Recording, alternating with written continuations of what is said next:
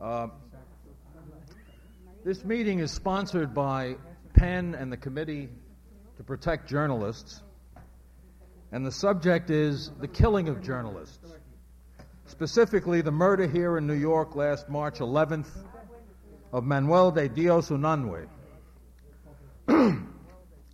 On his last evening alive, De Dios was waiting at the bar of the Maison Asturias restaurant in Queens when a young man walked in and calmly fired two bullets into the back of his skull from a 9 millimeter pistol. This was the first time that a New York journalist had ever been murdered. It was, as most murders are these days, a two day sensation, and then it drifted out of the consciousness of the city. After two months, that murder remains unsolved. That's why we're here tonight, so that his murder does not become still another grisly New York statistic.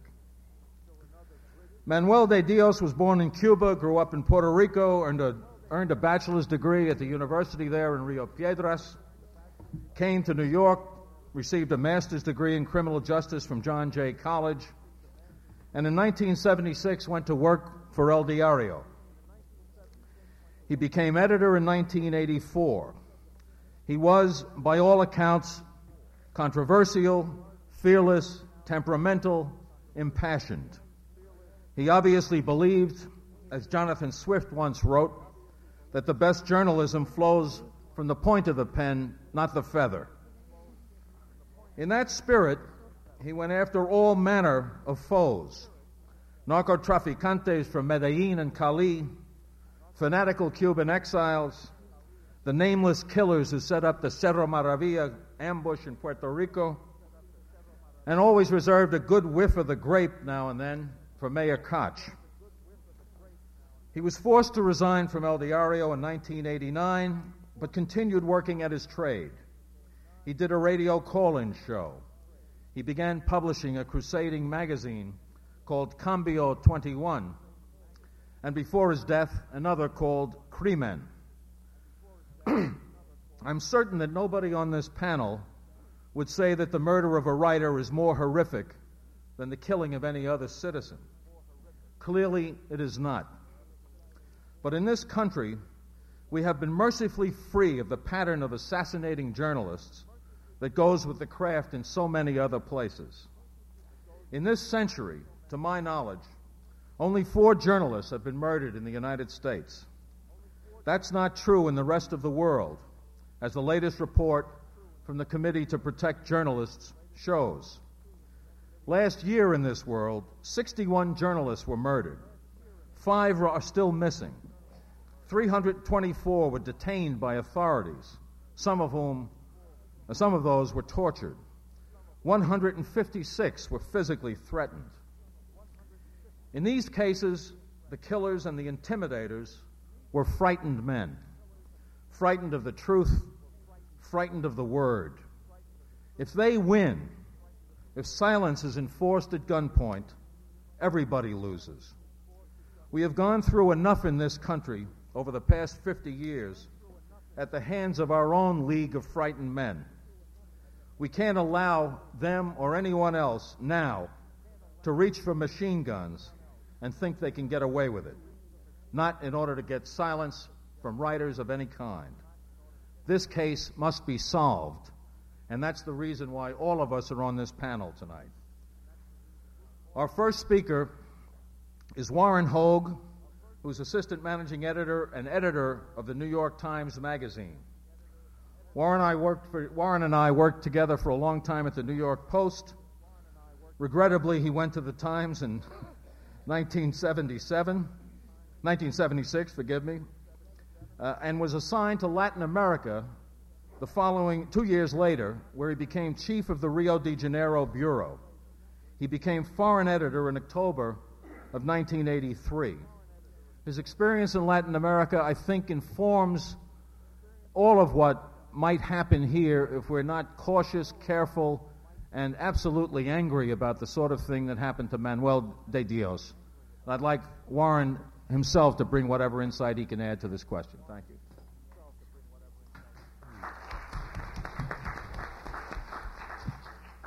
thank you, Pete. Um, I'd like to apologize before telling you anything. I will walk off this stage with a bag and go to the back door. I've got to fly to Chicago tonight. I was supposed to fly earlier, but when I heard what you were doing here, I wanted to come um, and do all that we can do in a case like this, which is to testify. Um, I, uh, as Pete said, spent five years in Latin America. Um, I've spent a lot of time since then because I married in Latin America. My children are from Latin America. I go back all the time. And something happens on those visits that, that informs this conversation tonight, which is uh, the extreme happiness I have when I re encounter Latin American colleagues, when I go back to countries in Latin America. And I'm happy to re encounter them because they are alive, uh, because so many of them have died. Uh, even tonight, when I came here, there was a woman named Maria Jimena Duzan who was supposed to be here. And when I looked up at the panel and saw her name was not listed, I quickly sought out somebody from PEN and said, Where is she? And was relieved to find out that somebody had talked to her yesterday. She worked for El Espectador in Bogota. It's a newspaper whose building has been bombed, whose editor has been assassinated. Uh, numbers of its reporters have been killed. It has been consistently the bravest of any newspaper, measured by the extent of the threat and what they've done. Uh, uh, while, other, while, other, papers in Colombia have um, really suppressed coverage of, uh, of the drug wars, El Espectador has, uh, has pressed on, and Maria Jimena is one of the people um, who has done that heroic deed.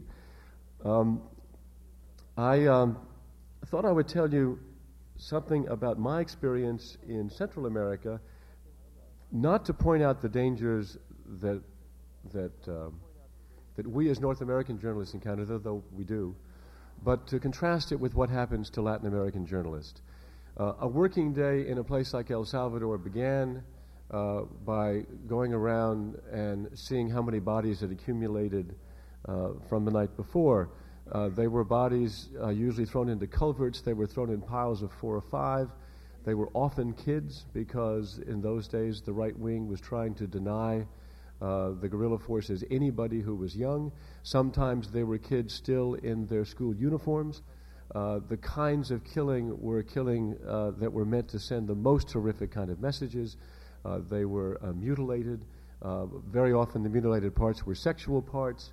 Um, uh, it was a ghastly sight to see, and it, uh, it uh, sent a very chilling message to those people that encountered it. Um, uh, a journalist, and from the moment I'm talking about North American journalists now working in El Salvador in those years, would often get phone calls of the following kind. Uh, somebody would call you up and recite where you'd been the day before, uh, quite specifically. 1013, you went to see the defense minister so and so. 1027, you crossed the street, went to this bodega, had a cafecito. Uh, 1045, uh, you went on to some other appointment, and right on through the day. And then they would spin a chamber of a pistol in the earpiece and say, We have a bullet for you, go home. Um, it wasn't as heroic as it might sound uh, that all of us, and by, again, by us I mean those of us that represented established newspapers from the United States, stayed. We simply thought, and we were right, that even the craziest right wing death squad leader would figure that it wouldn't get him very much to off a journalist from the New York Times or the Washington Post. A lot of journalists um, who were North American journalists died in that war and in other wars in Central America, but in every case, uh, it, was, uh, it was not assassination. It was, it was in combat. It was running over a mine on the border between Nicaragua and Honduras. It was in a firefight. When the Committee to Protect Journalists, a worthy group, came a couple of times to visit us in the various hotels that we would stay in uh, in those cities in Central America, um, I used to say to them, um, I'm glad you're here, but we're not the ones who need the protection.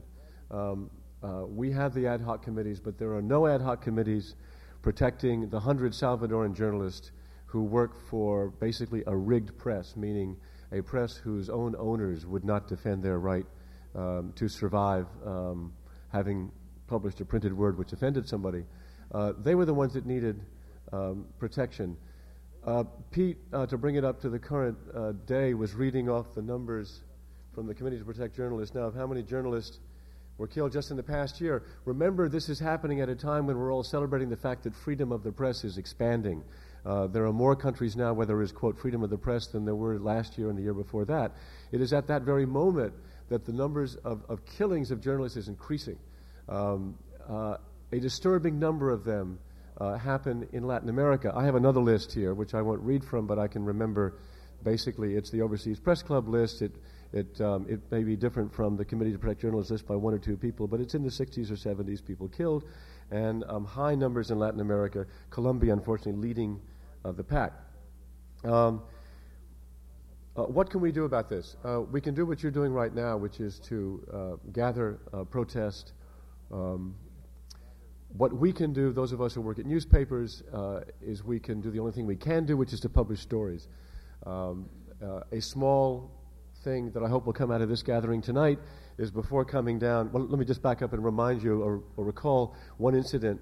There was a killing uh, that you'll remember because it got a lot of attention of a guy called Chico Mendes up in the Amazon in Brazil. He was a rubber trapper, and he was in the head of a, uh, of a, of a labor group there.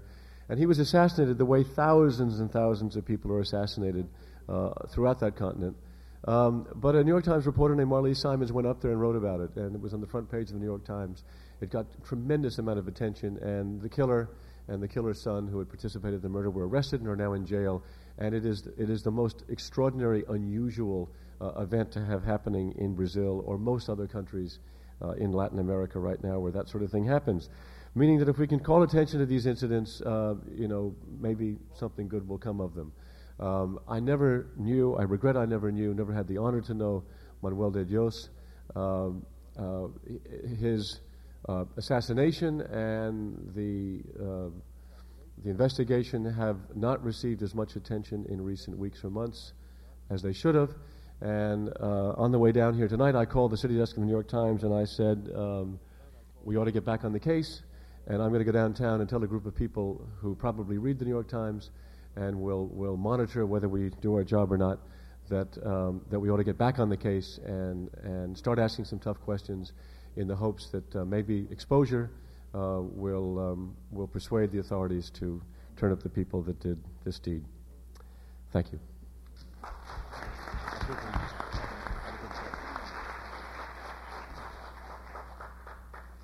Well said. Rossana Rosado began her work in journalism at WNYC and at CBS AM and FM. She started working at El Diario in 1983, covering City Hall, and then was named by Manuel de Dios in 1987 to become Metropolitan Editor. That made her the first and only woman to hold a management position in the editorial side of that newspaper. She knew Manuel. We'd like to know more about him from her.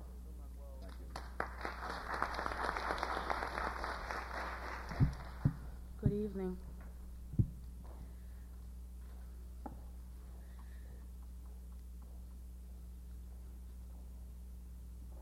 I'm here because I knew Manuel and I worked with him, and I'm really sorry that uh, this is the first time I've really had to speak about him.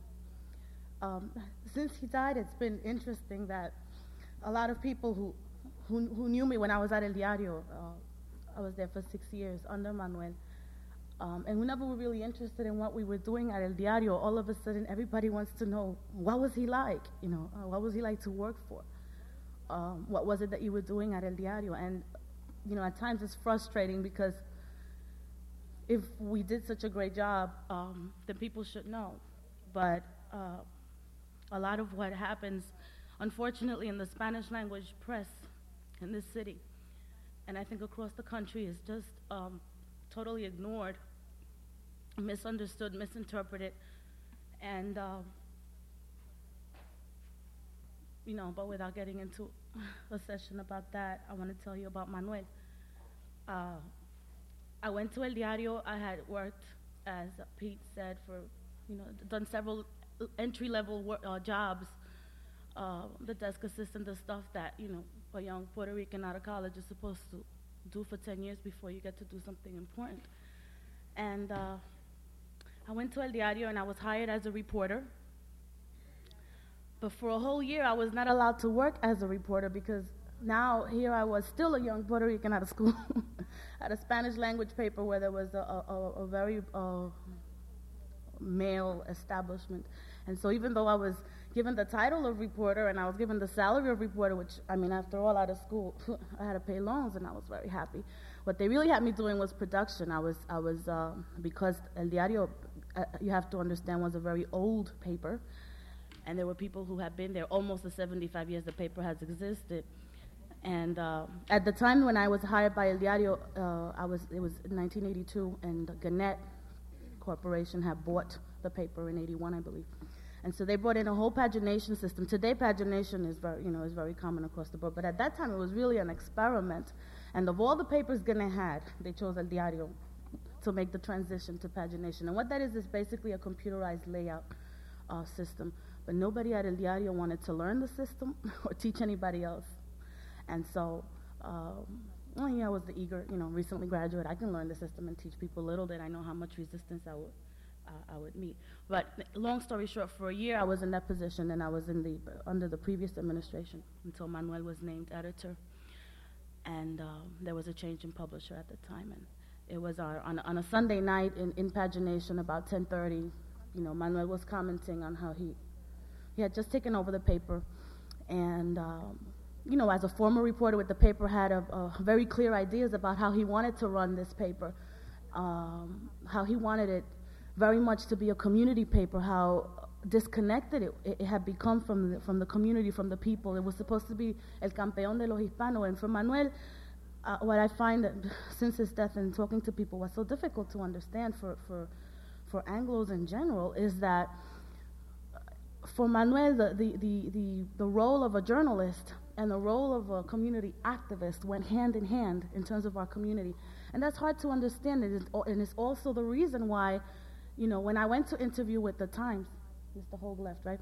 When I went to interview, when I went to interview with the Times, even though I had been with El Diario for six years, two of them as Metro editor with 14 reporters, you know, who, who reported to me, they, w- they were talking entry level, you know, reporter training because all of my work had been done in the Spanish language press. Anyway, luckily Manuel, you know, didn't think that way. And so when he was commenting about how he needed someone to cover the Bronx, and wow, I lived there, you know, and I said, well, I, I could cover the Bronx, you know. And he said, but, you know, are you sure you want to, you know, chase fire engines and, and, you know, I mean, this is rough work, you know. In other words, he probably thought, you know, a man could do it better. And I said, no, no, I can do it. I know the Bronx. I know the people there. I know the area. I, ha- I have a new car, you know. It was a 71 Maverick. I was ready to go.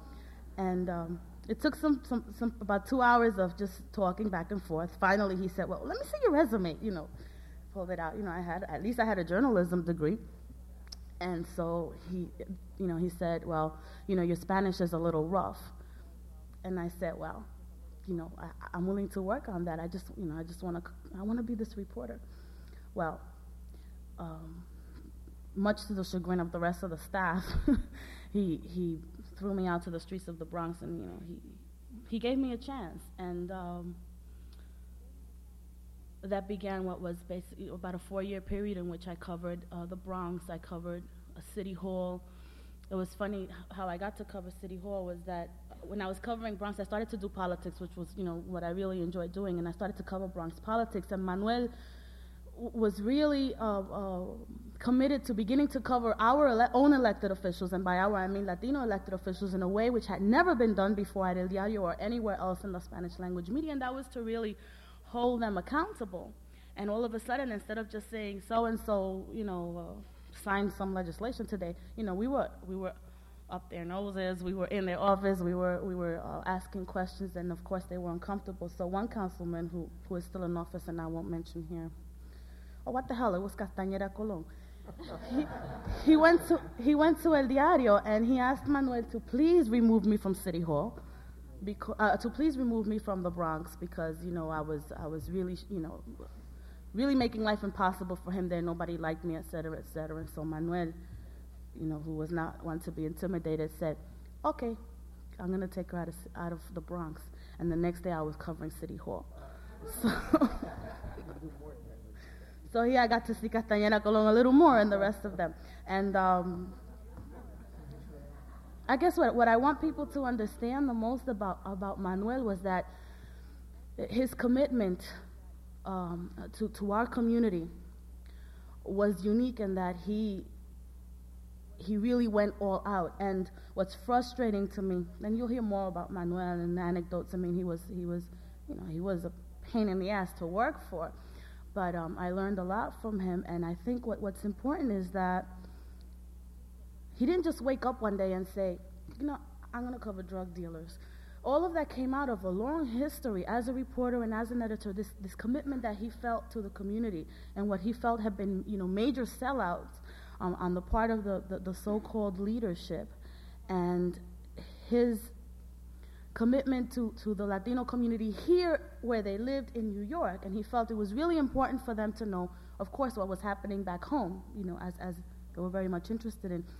But it was even more important that they knew what the reality was here and, and, and be committed to life here. And so when he um, chose to, to, to do a campaign, whether it was to get a little kid, as we did a little boy, an apartment in public housing, or whether it was to, to get some uh, corrupt inspector fired from the parks department, you know, he went after it. He put his full weight and the weight of the paper behind it.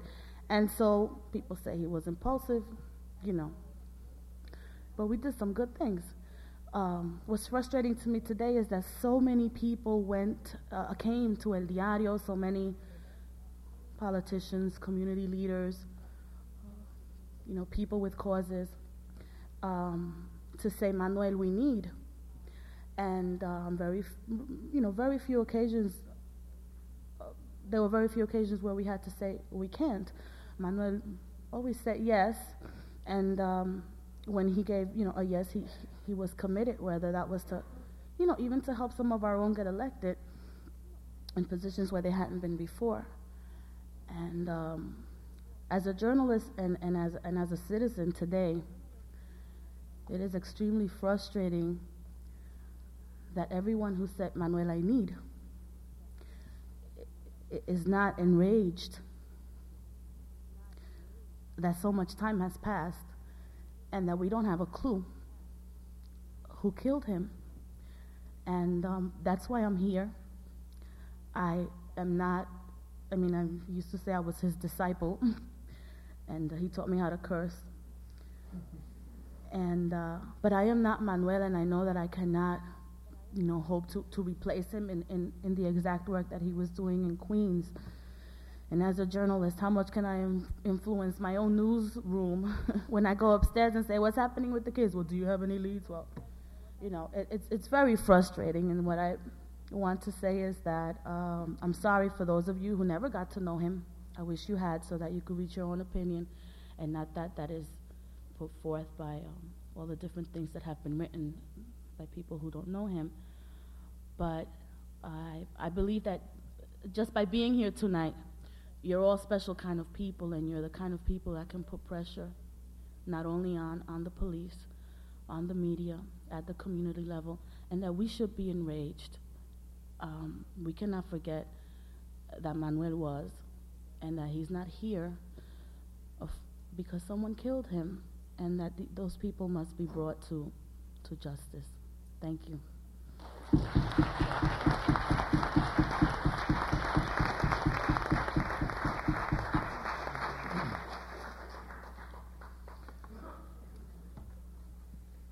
Magda Bogin is a writer, journalist, literary translator. Among her many works is the brilliant translation of Isabel Allende's House of the Spirits. Um, she's very active in PEN, a member of the executive board, helped establish the PEN uh, Gregory Kolovakos Award, which is the first major national prize for translation from Hispanic literature. She also, from 1984 to early 1987, was the editorialist and editorial page editor of El Diario. Please welcome Magda Bogin.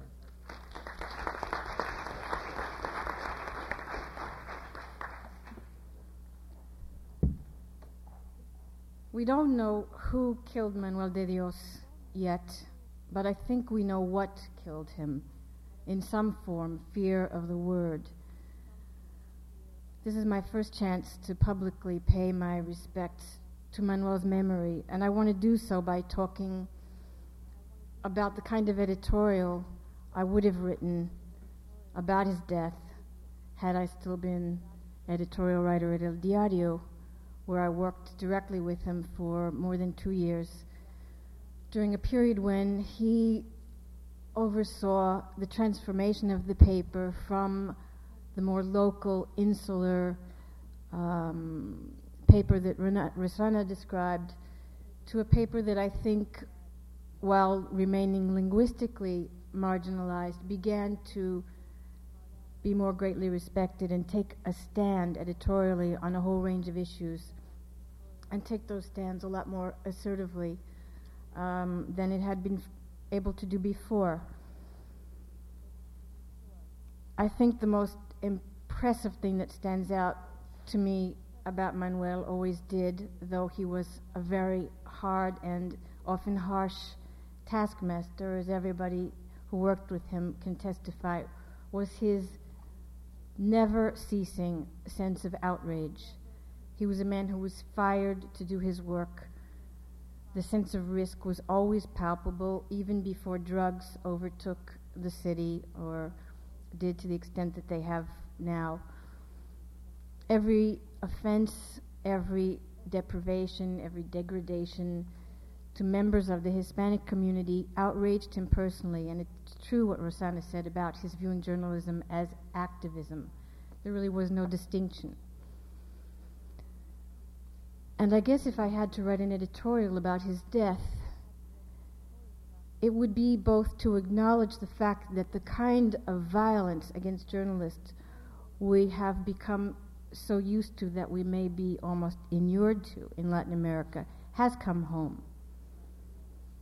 But also to talk about Manuel's assassination as not so very exotic or so very different from the kinds of attacks on freedom of expression that we're witnessing in the same period. I don't think that they're completely separate phenomena. I think one is the case of a community that responds to a sense of threat with crude violence, and the other is the response of a community that considers itself the repository of civilization and laws and a Bill of Rights, which responds to perceived threats to power by assaults on those fundamental rights and retrenchments in the name of staving off violence.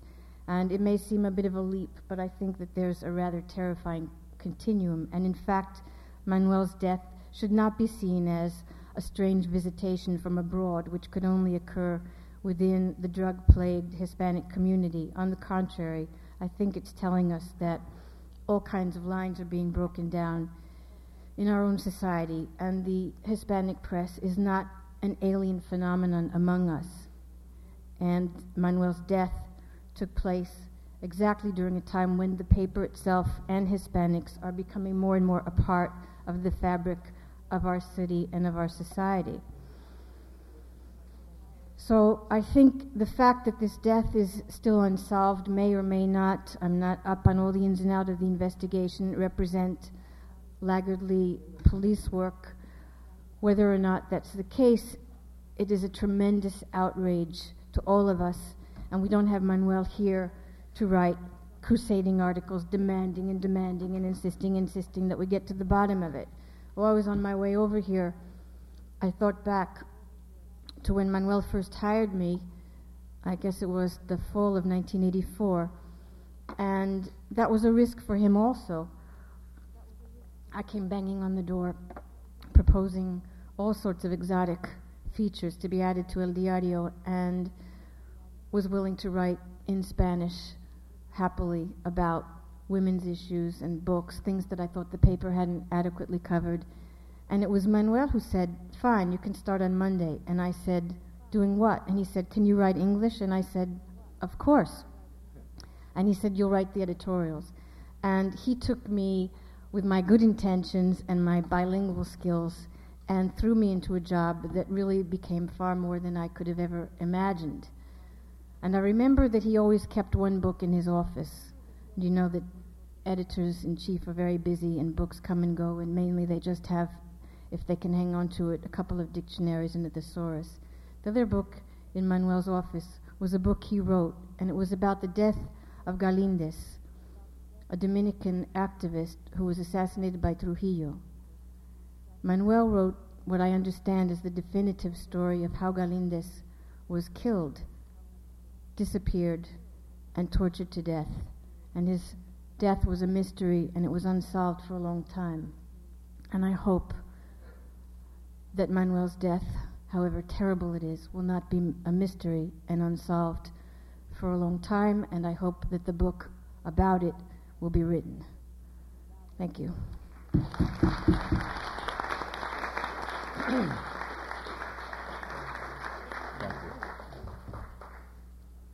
Uh, Jose Torres uh, first was known around New York as a prize fighter, Olympic silver medal winner in 1956, uh, Golden Gloves champion, and then light heavyweight champion of the world.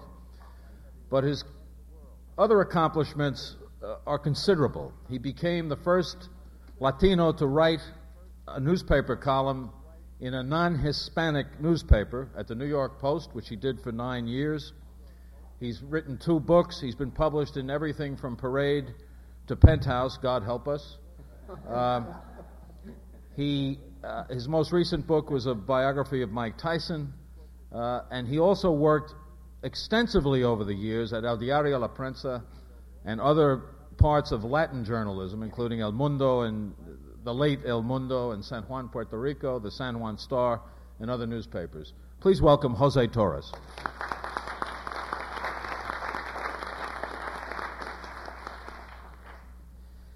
Uh, one of the things that I have to warn you about is uh, that you have to perk your ears because I am one of those uh, Puerto Ricans who have come here from, from Puerto Rico for a long time and suffers from a condition called linguistic schizophrenia. I, I, I, speak Spanish like Shakespeare and English like Cervantes, so you have to bear with me. Uh, I, I knew Manuel de Dios when he first came here to work for the Puerto Rican government.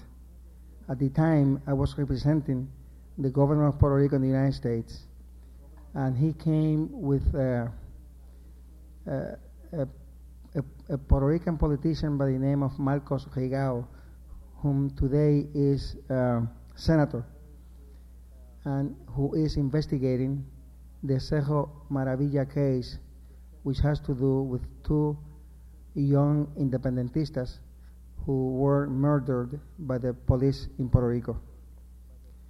And six months after Marco Rigau brought Manuel de Dios here, Marco Rigau had problems with the Secretary of Labor of Puerto Rico, and he was fired.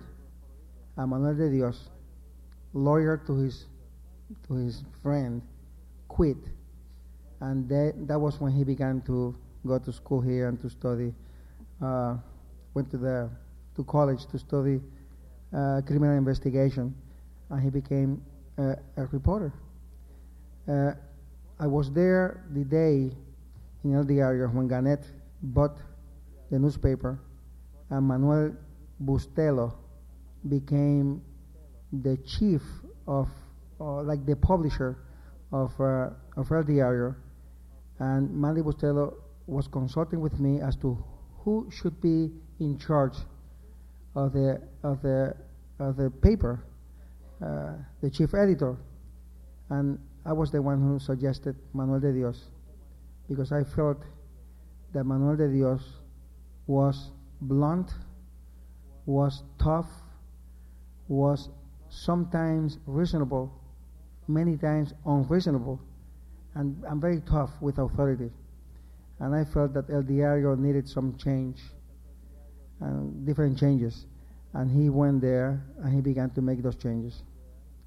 We had a few fights, and the best way to describe him uh, was done a couple of years ago when one of his editors, Metropolitan editor, uh, Evido uh, de la Cruz, uh, called me up at 4 o'clock in the morning and said to me, You don't know what happened to Manuel de Dios last night. His car was destroyed. He came this morning to the paper at 10 o'clock and he called the police to report the damage. And uh, the police made a mistake in asking him if he had any enemies. he says it is four o'clock and he's still talking to the police about his his enemy list. That that will show you uh, how controversial Manuel de Dios was. He did not pull any punches. He was a fighter. He walked in. He didn't care about getting hit. He just went in there to throw punches and throw punches, and he would not take a step back. That's why it's going to be very difficult. Oh, it seems to me, people who wants to find out what happened to him, and you begin to figure out, it is so tough because two weeks before he was killed, he went to Puerto Rico to testify as to the planning and cover up of the Cerro Maravilla case. And he testified, his testimony was devastating to many police in Puerto Rico. I got to tell you a story about one time when I went with Pete Hamill to Puerto Rico. We were trying to uh, to cover uh, a murder of a of a jury person who went to Puerto Rico for business, and he was killed. And Mr. Hamill and I, we went to Puerto Rico, we went to the police headquarters, and we're trying to find out information as to the killing of this person. And uh, we, Hamill began to ask questions, specific questions, and the police were like in awe of these questions. Yeah, we should have done that. Oh, yes, Mr. Hamill. Oh, Jesus, we didn't do this. Oh, we should have done that. Of course, three or four years later, when the Cerro Maravilla case came to light, it was discovered that the police had committed the murder. That it was those people who could not understand why Pete knew so much, and they knew so little because they were the ones who were doing the killings. And Manuel de Dios knew that. And Manuel de Dios spoke about that, about how police officers in uniform committed incredible crimes in Puerto Rico. And one of them was of a, of a Yvonne Berrio, a writer who was who was uh, brutalized by the police in Puerto Rico. Another case of Jessica, a woman who had uh, who was under police protection, and the first day she went out, she was killed. And then we have the Cerro Maravilla case, of which Manuel de Dios knew something about it. But what happened was that Manuel de Dios had also written a book about uh, Medellin, about the drug coming from Colombia. He had plans to publish a book about some of uh, the drug pushers from Santo Domingo. And he went to Puerto Rico two weeks before to talk about the Cerro Maravilla case and his experiences with the Secretary of the Police of Puerto Rico. And so it's, it's going to be very hard to find out what happened or who did what to Manuel de Dios. One, he knew too much about too many people, and he was very, very much informed as to those situations. He was controversial. He was a tough guy. And you know something? He, like, like Rossana said, he was a great teacher he was a great puncher, just to use a boxing metaphor, and I, I miss the guy. I, I just wish that we can bring this situation to justice. Thank you.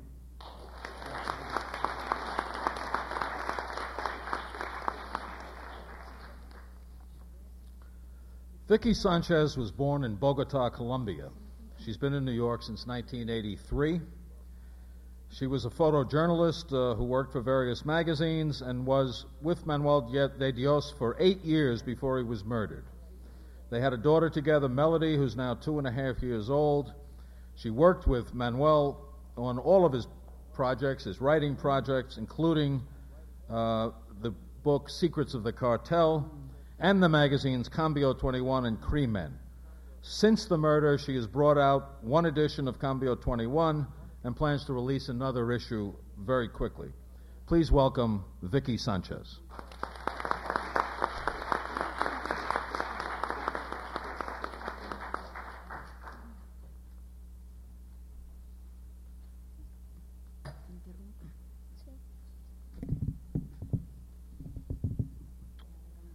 Buenas noches. Ah, durante siete años tuve la suerte y el privilegio de compartir mi vida con Manuel de Dios Unano, como padre, como esposo y como periodista, que era un gran periodista en todo el sentido de la palabra. For seven years, I had the luck and the privilege to share my life with Manuel de Dios Unanue, father, husband, and journalist, distinguished journalist in every sense of the word. Manuel amó su profesión como periodista y murió ejerciéndola de la única manera que él la concebía, defendiendo la verdad y buscando esta verdad donde fuera que ésta estuviera. Manuel loved his profession as a journalist and he died doing that, exercising his profession the only way he knew how to do it. That is, the only way he knew how to be a journalist, seeking the truth wherever it was to be found. Murió defendiendo y luchando por una comunidad azotada por el flagelo de las drogas, olvidada por las autoridades y por nuestros medios de comunicación. He died fighting for a community that was being lashed by the curse of drugs and which had been abandoned by the authorities, by the media, um, and um, by the mass media. Ah, los que no conocieron a Manuel creen que él se levantó un día y dijo, me voy a dedicar a investigar las drogas. Y nada más lejos de la verdad. Those who didn't know Manuel may think that he woke up one day and simply said, I'm going to fight drugs. Nothing could be further from the truth. Los que conocemos a Manuel sabemos que su lucha comenzó hace muchos años. That struggle began many years before. No era una lucha aislada en contra de los narcotraficantes. It was not an isolated fight, that is, a fight only against drug traffickers. Era una lucha contra todo lo que representaba una agresión en contra de nuestra comunidad. It was a fight against everything that represents aggression against our community. Los enemigos de Manuel de Dios eran los enemigos de toda la sociedad en general, los narcotraficantes, los blanqueadores de dinero, los, delis- los delincuentes de cuello blanco y corbata, los políticos corruptos que manipulan nuestra gente, la discriminación, etcétera, etcétera.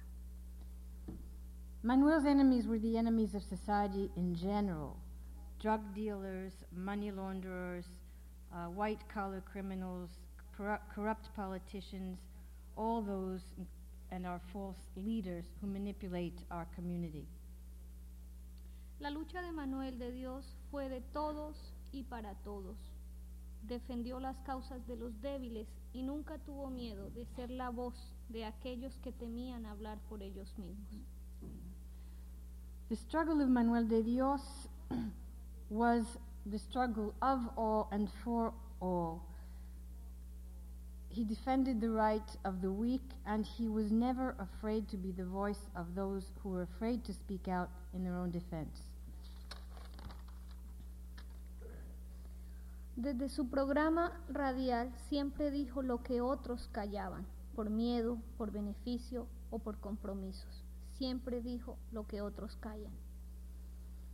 On his radio talk show, he always said what others were afraid to say out of fear. Um, ¿qué dice aquí? Perdón. Beneficio. out of um, fear of consequences or ¿cómo se traduciría eso? Because of their own personal interests in, in certain issues. Concentró su lucha en las drogas porque consideraba que esta era, entre todas las calamidades, que sufrimos las comunidades latinas, él consideraba que las drogas eran la más grande de todas, que avanza como un cáncer sin que nadie haga nada para detenerla. He concentrated in recent years on drugs because he considered the threat of drugs that the greatest among all of the calamities that had been visited upon our community, a kind of cancer that kept moving without any regard to what it took in its wake. Para Manuel, el problema de las drogas era algo más que la oferta y la demanda, como lo deja ver en su libro Los secretos del cartel de Medellín. For Manuel, the problem of drugs went far beyond a simple issue of supply and demand, as he states and, and explores in his book, The Secrets of the Medellin Cartel. Con Cambio 21, el semanario que nació hace un año, Manuel trató de dar una alternativa al lector presentando un medio independiente, sin componendas, cuyo único compromiso era la verdad y el compromiso con el lector. With the weekly Cambio 21 that was born a year ago, Manuel wanted to create an alternative medium, an independent medium that owed nothing to its readers except the truth. Desde su revista Crimen, que se publicó un mes antes de su asesinato, quería ofrecer al lector el tipo de reportaje investigativo que no se está haciendo en ningún medio y menos en nuestra comunidad. And with the weekly Crimen or crime,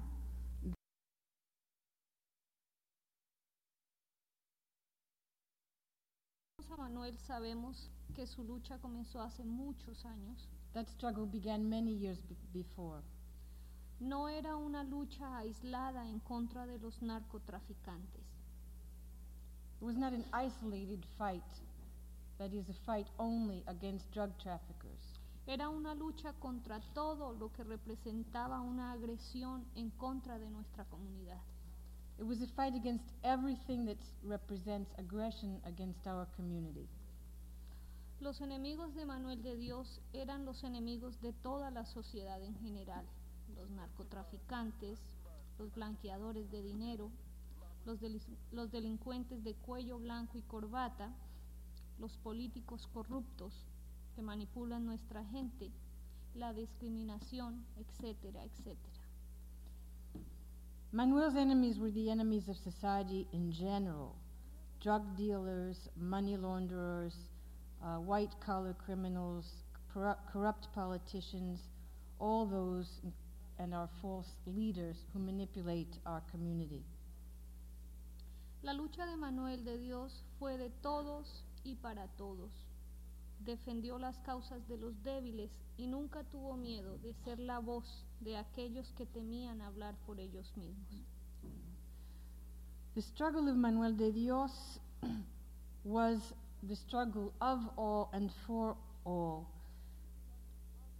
He defended the right of the weak, and he was never afraid to be the voice of those who were afraid to speak out in their own defense. Desde su programa radial siempre dijo lo que otros callaban, por miedo, por beneficio o por compromisos. Siempre dijo lo que otros callan. On his radio talk show, he always said what others were afraid to say out of fear. Um, ¿Qué dice aquí? Perdón. Beneficio. out of um, fear of consequences or ¿cómo se traduciría eso? Because of their own personal interests in, in certain issues. Concentró su lucha en las drogas porque consideraba que esta era entre todas las calamidades que sufrimos las comunidades latinas, él consideraba que las drogas eran la más grande de todas, que avanza como un cáncer sin que nadie haga nada para detenerla. He concentrated in recent years on drugs because he considered the threat of drugs that the greatest among all of the calamities that had been visited upon our community, a kind of cancer that kept moving without any regard to what it took in its wake. Para Manuel, el problema de las drogas era algo más que la oferta y la demanda, como lo deja ver en su libro Los secretos del cartel de Medellín. For Manuel, the problem of drugs went far beyond a simple issue of supply and demand, as he states and, and explores in his book, The Secrets of the Medellin Cartel. Con Cambio 21, el semanario que nació hace un año, Manuel trató de dar una alternativa al lector presentando un medio independiente, sin componendas, cuyo único compromiso era la verdad y el compromiso con el lector. With the weekly Cambio 21 that was born a year ago, Manuel wanted to create an alternative medium, an independent medium that owed nothing to its readers except the truth. Desde su revista Crimen, que se publicó un mes antes de su asesinato, quería ofrecer al lector el tipo de reportaje investigativo que no se está haciendo en ningún medio y menos en nuestra comunidad. And with the weekly Crimen, or Crime, that appeared in its first issue just a month before his assassination, Manuel hoped to offer readers the kind of investigative reporting, serious, truth seeking investigative reporting that's so sadly lacking in our media, especially in the Hispanic media. Esta noche estoy acá porque siento que todos tenemos un compromiso con Manuel de Dios, no solamente con el hombre, sino con el periodista. I'm here tonight because I believe that all of us have an obligation towards Manuel de Dios, not just towards Manuel the man, but towards the journalist. Él murió ejerciendo su profesión y dándolo todo por esa profesión. He died in the exercise of his profession, giving everything for it. Y siento que los medios de comunicación hasta este momento no han tomado el caso de Manuel de Dios como la muerte de un periodista. And I feel that so far the media have not taken on Manuel's case as the death of a journalist. Y creo que es hora de que lo tomen como que es uno de ustedes, porque hoy fue Manuel, pero mañana puede ser cualquiera de ustedes.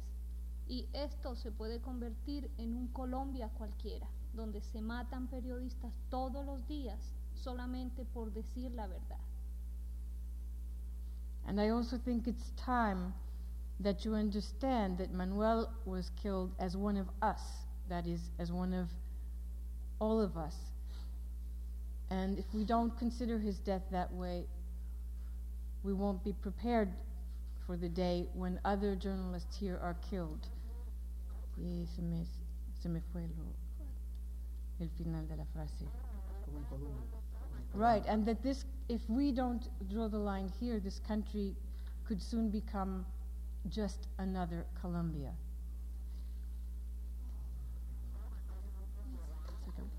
Ujú. ¿Quieres decir algo más? Ah,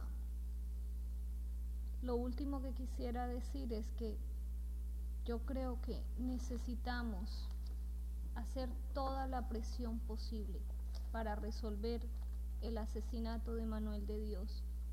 No se puede quedar como si hubieran matado a cualquier persona. Yo creo que es el momento de decir basta a una situación que se ha ido prolongando por dos meses sin que la policía y sin que los medios de comunicación hayan puesto la presión que se necesita. And I think it's important that we demand action on this case and not consider it just any death. This has to be seen as an important issue, and there has to be pressure from all of us and from the media so that this case is solved. It's taken too long, it's already been two months.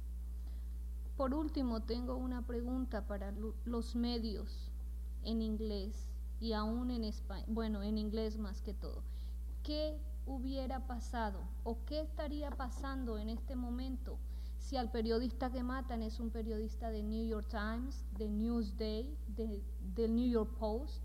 ¿Qué hubiera pasado?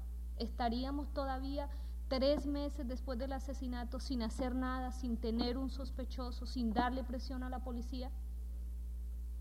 Finally, I'd like to ask you if this journalist killed had been a member of the staff of the New York Times or Newsday or the Post, would the case still be unsolved? Would be still be standing here and saying three months later that there has been no progress? Would we take it so lightly? Así que lo último que quiero decir es que insisto en el compromiso que tenemos ustedes. Yo siento, yo tengo un compromiso con el trabajo de Manuel de Dios, con su revista Cambio 21 y la voy a continuar. Sé los riesgos que me corro. I think we all have an obligation towards Manuel. I have an obligation to continue the work that we were doing, and I intend to continue publishing our magazine, Cambio 21. I know the risks that I will be running if I do so, but there's no other possible course. Y creo que hay riesgos en la vida que se tienen que correr y me gustaría terminar con una frase que decía Manuel, que en el periodismo, el periodismo se debe practicar sin miedo y sin compromiso a no ser con la verdad.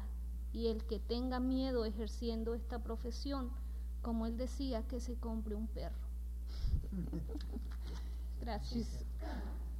She's, she's closing with uh, a quote about journalism that Manuel was fond of saying in there are always risks in journalism, and if you're not prepared to run those risks, go out and buy a dog.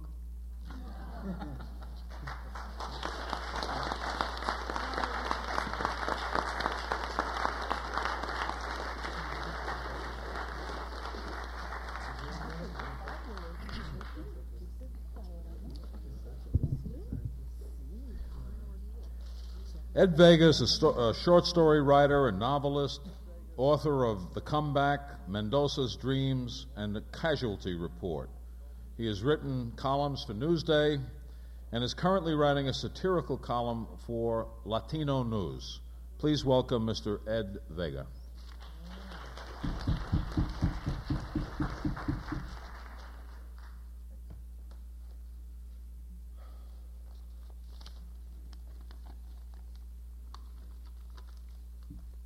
On behalf of the Latin American Writers Institute, on whose advisory board I serve, let me express my most profound condolences to Manuel's wife and family.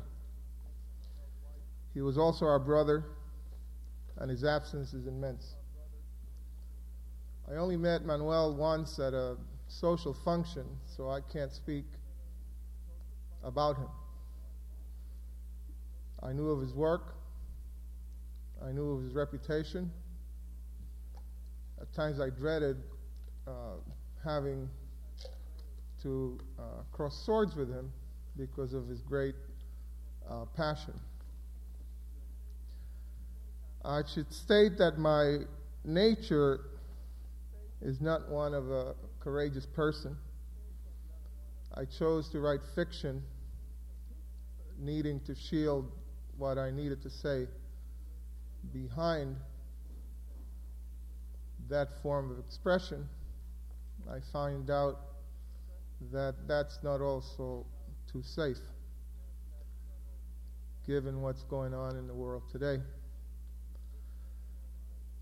There's a tremendous amount of violence being directed at writers, not only journalists, but playwrights, poets, and fiction writers. I would like to go beyond the common understanding of what took place with Manuel de Dios and talk a little bit about the kind of system that necessitates someone like Manuel de Dios to risk his life as he did.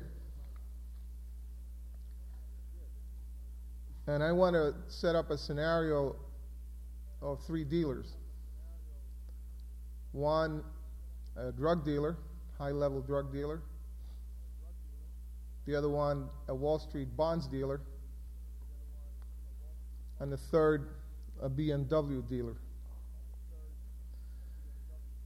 And without being cynical, there is no question that when the first two, the high level drug dealer and the bonds dealer, walk into a BMW dealership, the owner of that dealership is not concerned where the money came from.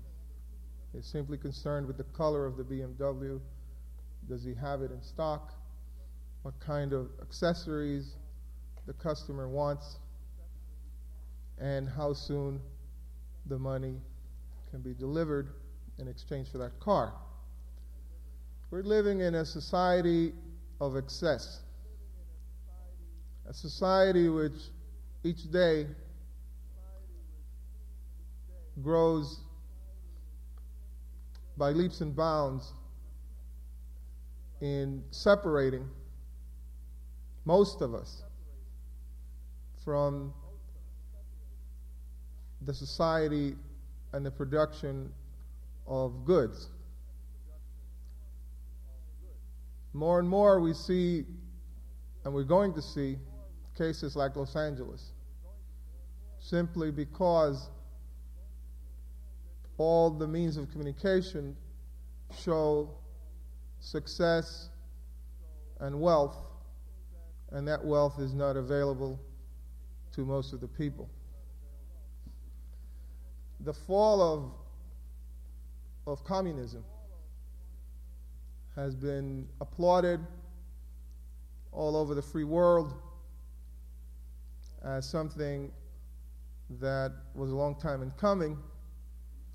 And I'm not so sure that the alternative is capitalism. Simply because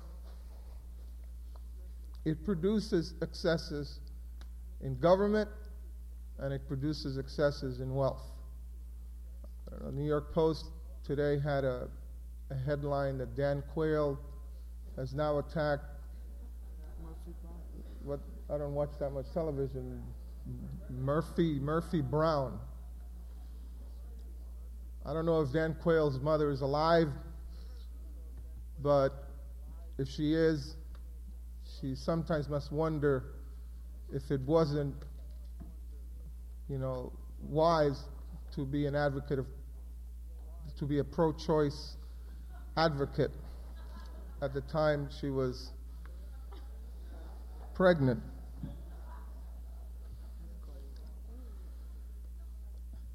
In a consumer based society, the important thing is the purchasing of goods and not the manner in which the money to purchase the goods is acquired.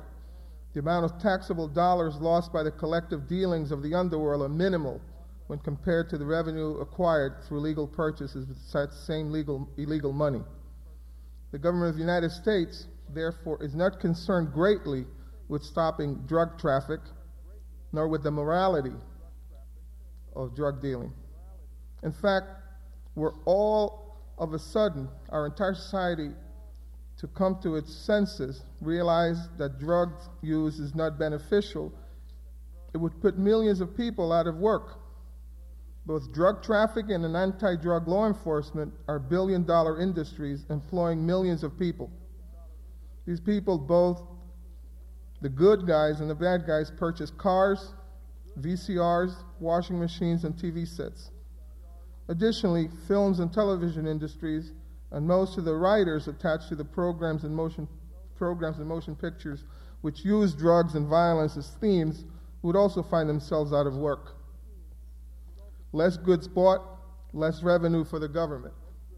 So it's hypocritical to believe that going after, simply going after drug dealers is going to solve the problem. I think, if anything, we should begin fully attacking the government of the United States for its excesses and for its avoidance of the true issues uh, confronting society. Please understand that I am not advocating the legalization of drugs nor a look the other way attitude towards criminal activity. What I am saying is that the system as it exists merely pays lip service to illegal activity. We need to go beyond this level and begin addressing the real ills of the society. In the past few years, we have seen the dismantling of the communist world, as I said. I am convinced that people behind the Iron Curtain will benefit eventually from their newfound freedom, but I am not yet convinced that capitalism as practiced in the West is the answer. As long as we have a system which creates unlimited privileges for a few and produces excesses of wealth, thus creating an underclass that breeds despair, hopelessness, anger, and eventual violence against the self, as we have just witnessed in Los Angeles, then all of us have a responsibility to combat this through our right through our writing. How long can we go on tolerating the excesses of wealth? Soon Los Angeles will be a memory. Millions of dollars will be directed at the ghetto. Some money will be well spent, most of it will not, as has happened in the past. What I believe is needed is a re examination of how we apportion the resources of our society and how those resources can best serve our people. For had this society not produced the excesses of government in stirring up anti Castro sentiment, perhaps Manuel de Dios Unanue would be alive today. Had the Carter White House, the CIA, and the FBI not collaborated with the law enforcement agencies of Puerto Rico, perhaps Manuel de Dios Unanue would be alive today. And had the society not placed such a premium on wealth and the attending ills which the lack of wealth produces, leading some into a life of criminality, perhaps our brother Manuel de Dios Unanue would be alive today. So that what I am proposing, and I think that the, the biggest uh, clue that the government doesn't give a damn about drug trafficking. And, and, and I really think you, you should study the situation and see that uh, as long as goods are being sold, the government is not going to do anything about it. But if, if, if, if, if you want a, a big clue that the war on drugs is not a reality, look at the fact that in, every, in, the, in the Korean War, in the Second World War, in the Vietnam War, there were propaganda films coming out and being sponsored and being encouraged by the United States. And yet, in something like uh, dr- the drug and wars, there isn't anything like that. In fact, there is a counter uh, effort in allowing uh, film after film after film to be uh, produced that leads people to to look at, at drugs as a glamorous thing. If the government wanted to do something about it, then it would establish a film bureau in which actors, directors, writers, and producers could begin doing some work in film that would begin changing the minds of young people and therefore eliminating drugs. Because drugs is something you cannot legalize I mean, you cannot legislate against. People are going to want to use drugs if they feel like it. But if people are taught in a different way, then, then things would change. So I think as a writer, not being a very courageous man, I am going to devote the rest of my life to writing about such things as best I can. I don't promise you that, you know, it'll be earth shaking but myself, I, I, I mourn the loss of someone like Manuel de Dios Unanue, and I uh, stand here, uh, give you my word that I will never back down from, from either the government uh, excesses nor any drug trafficking or anything like that. Thank you very much.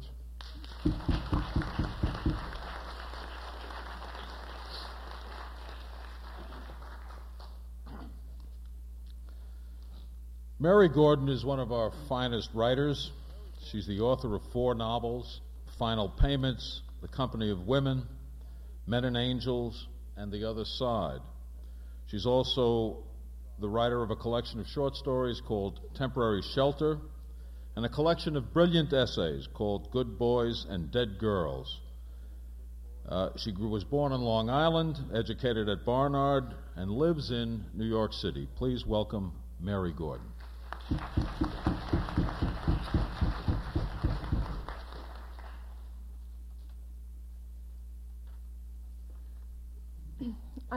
I'm, really not speaking here as an individual, but in the name of a community of writers, because not to speak in response to an event like this would be to underscore in a very scandalous way the fragmentation and the limitations of our sense of community as writers we have to remember that one of the challenges of living in this peculiar world in which we live is that we can no longer afford to name the other as freely as we once did. And we should no longer consider it a luxury in which we wish to invest, to consider that the other is someone beyond the scope of our concern. I think what moved me to appear tonight was the notion that if Manuel de Dios had been writing in English on behalf of an English speaking community, the literary community would have been more ready to express its outrage and to make a crossover between writers represented by PEN, that is, poets, essayists, and novelists, and the journalistic world, which I think perhaps we as literary writers are too unwilling to make.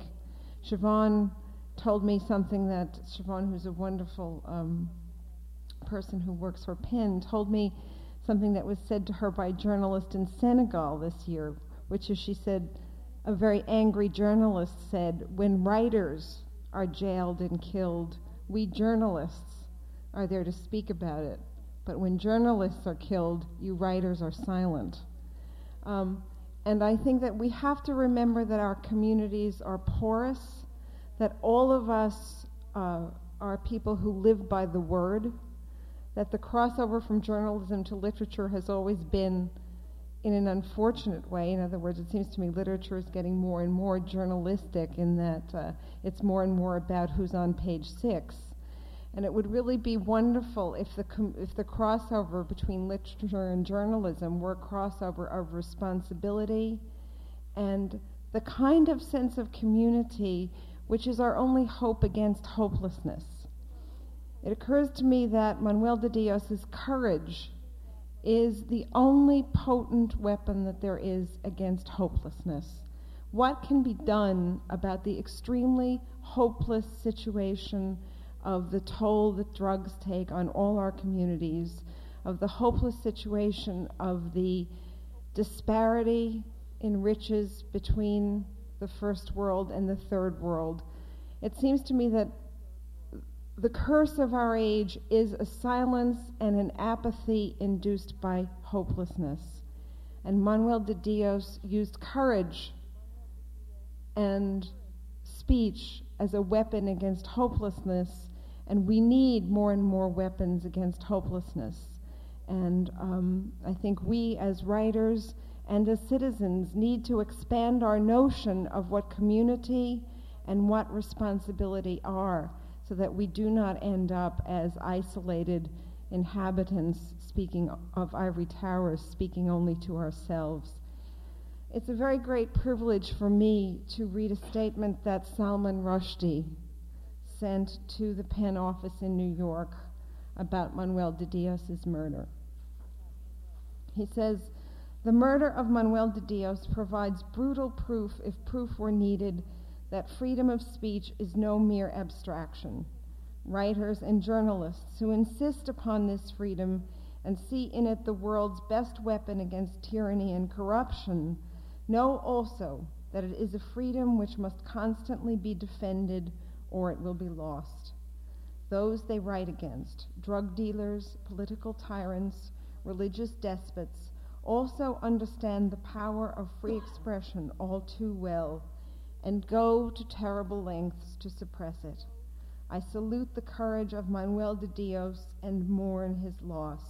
And I offer his family and friends the paradoxical and bitter consolation that his assassination demonstrates the effectiveness of his campaign. To be so hated and feared by those who are themselves fearsome and hateful is a victory, a joyless victory, because Manuel de Dios is dead, but a victory nevertheless. Thank you very much.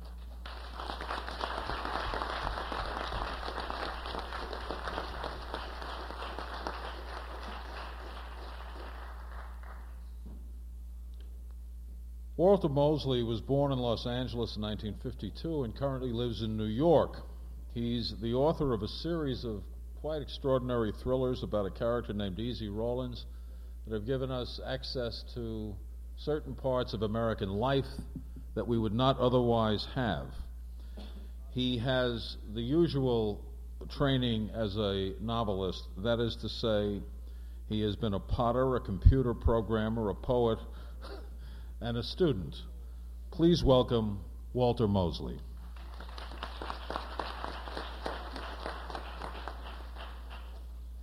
Um, I, am going to start off by apologizing about a lot of things. No, number one, this is such a complex and like emotional issue for me that I, I, have to read because there's no way I can just talk about it. Um, and the emotions are interesting because I, I, did not know Manuel de Dios Unanue. I uh, I only like I found out about him in the newspaper when he died, you know, like when it was on the headlines, and and then I read about him, and then PEN asked me to come here as I suppose as a writer, and so um, I think as a writer I want to talk not so much about about vengeance, though I'm not against vengeance, but but you know, it's so hard to kind of figure out who, like, you know, I mean, like, it's listening to people who you would have vengeance against. It's a, it's a very large world. About two years ago, there was a TV series on called, um, I don't know what it was called, but it was about Raoul Wallenberg, who's this guy who helped save some Jews uh, during the war and subsequently died somehow, somewhere, maybe in Russia.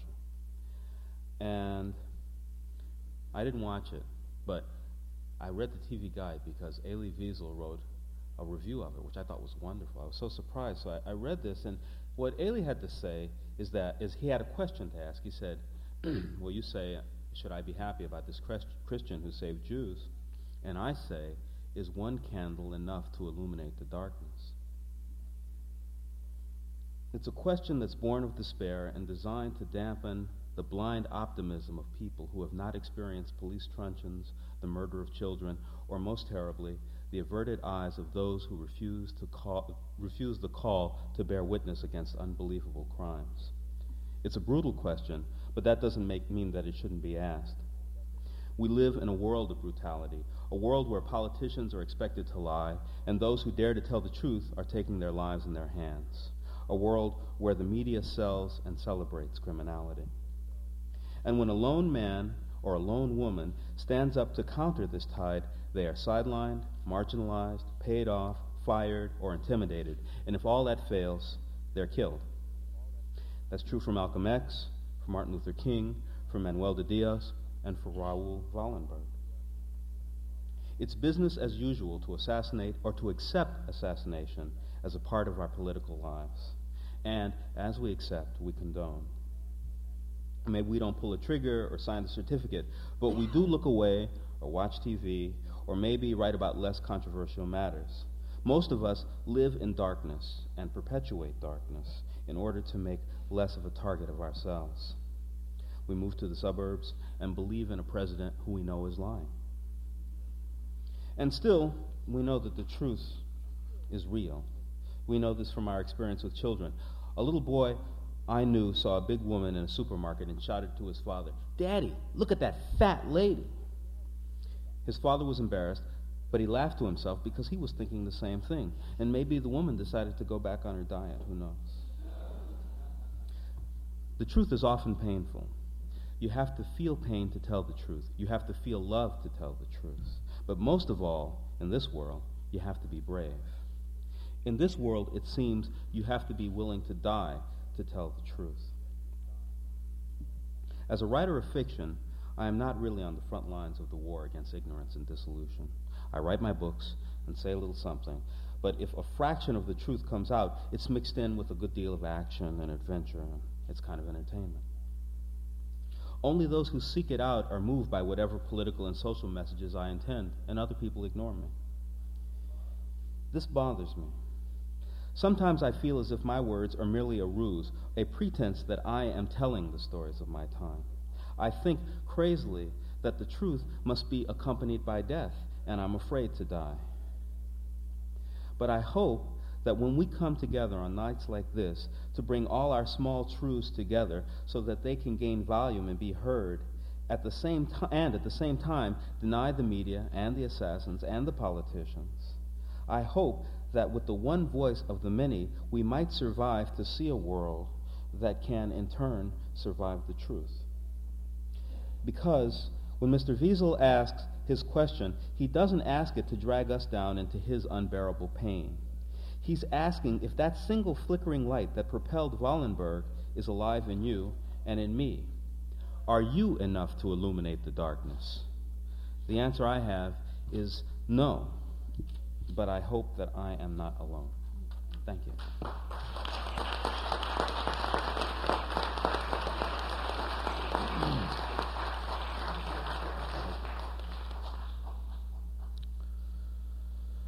Uh, Michael Massing is the founder of the Committee to Protect Journalists and currently sits on its board of directors. He is currently writing a book about America's drug problems to be published by Simon and Schuster, and he's been a writer in New York for years now at the New York Times Magazine, the New York Review of Books, the Atlantic, the Washington Post. He's former executive editor of the Columbia Journalism Review and is currently a fellow at the New York Institute for the Humanities at New York University. Please welcome Michael Massing.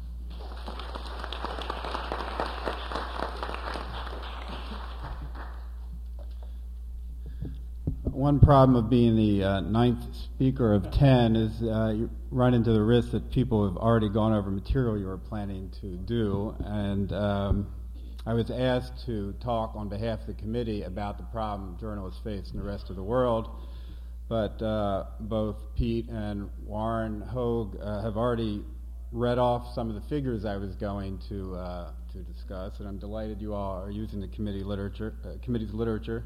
Mm-hmm. And anybody who wants details can get our publication. um, maybe uh, I'm going to be very brief. It's been getting uh, on here. One thing I will say in my capacity as a writer about the subject of drugs is that I'm sort of dismayed to the extent to which uh, our newspapers and other uh, media have not really done the type of job I think we should be doing on the drug problem. Um, I think uh, Manuel's example in this case is something that, that we should emulate. Largely, what you get are stories um, of information leaked from um, law enforcement officers about a bust here, a sting here, uh, so many millions of dollars seized in assets. And um, unfortunately, in terms of what's really going on in, in these communities, um, in terms of the nature of the drug trade, who's doing what to whom, uh, we really don't see very much of that. And uh, I do wish that in addition to being more aggressive in pursuing Manuel's um, murderers, that we also paid more attention to the type, work, uh, type of work he was doing. The one thing I do want to say in my capacity as uh, a board member of the Committee to Protect Journalists is to correct a misimpression that I think some of us have about the nature of journalism in this country. Uh, when uh, most of us heard about uh, Manuel's death, I think the reaction was um, about how unique and unusual an event it was. Journalists being killed in the United States. Um, I think Pete referred to uh, uh, sort of the impression most of us has is that this is very rare. But in fact, the committee, uh, this event sent us back looking at what has happened over the years, and in fact, we found that this event is not at all unique. It's not even that rare. Last year, for instance, Fritz Dor, a Haitian radio announcer in Miami, was shot three times by an unknown assailant outside his home. Um, also, in that case, there is no nobody's been apprehended. It's still not clear what happened, but he had been threatened by Macoutes uh, very shortly before he was killed, and they remain leading suspects. 1990, Triet Le, a columnist for a Vietnamese language newspaper in a Washington suburb, was shot in front of his home. The murder was allegedly ordered by the government in Hanoi. 1987, another Viet journalist in California was killed when his office was set on fire. Uh, a Croatian language broadcaster was shot in Chicago and killed that same year. 86, an Anti Marcos uh, executive at a Filipino newspaper in California was shot and killed. And in 1984, a case that uh, some of you may recall, Henry Liu, a reporter for a Chinese language newspaper, uh, was killed by assassins who, it was shown, were sent by the uh, Taiwanese government. In all, we have counted that at least 15 journalists have been murdered, dating back to the most well known case of all, that of Don Bolles in 1976. Uh, that comes to about one a year, which um, is not a very encouraging rate for the country that's considered uh, the uh, guarantor of press freedom around the world. Most of these journalists work for non English newspapers. Uh, not all, though. Uh, some of you may have read about the case that occurred just three weeks ago of Warren Dulier, a uh, editor and publisher of a small paper in West Virginia, who was found shot in his home. Uh, again, very unclear what happened, but it is the case that he was writing very strong articles about the Ku Klux Klan's efforts to organize in, in his community, and the Klan was known to be very angry by all this. Um, it's a case that we are con- that we are pursuing all these cases, basically, this, this recognition in a way, I mean, this was a surprise to us, uh, has caused us to change our, our modus operandi at the committee. When we were founded in 1981, we expressly limited our jurisdiction to cases outside the United States.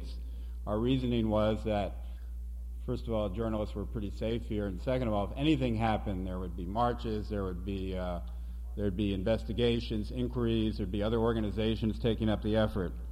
Uh, unfortunately, as the de Dios case indicates, uh, this is not really so. And so, in response, the committee, for the first time, has decided it's going to look at cases in the United States the same way that it has in any other country. This is a real shift for us, and I think it is a reflection of what's happening. Sad reality is that, as the Manuel de Dios case illustrates, the hazards that we American journalists have long regarded as over there in El Salvador, South Africa, and China can now occur in Miami, Los Angeles, West Virginia, Chicago, and tragically Queens. Thank you.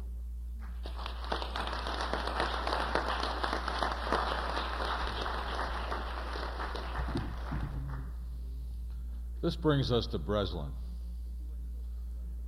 who seems to have been disappeared on his way to this meeting. This is not unusual. Jimmy and I have been friends for 30 years. He is the most thoroughly unreliable human being I know.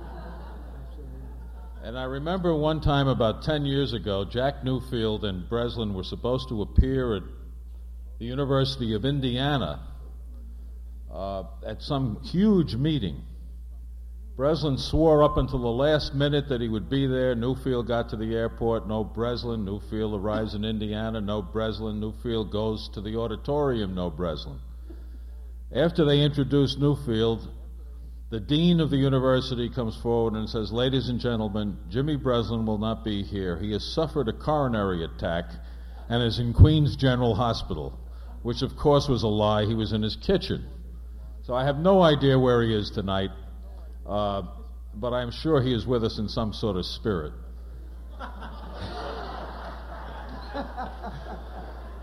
There's only one other thing about Jimmy is that Jimmy is among the bravest newspapermen I know.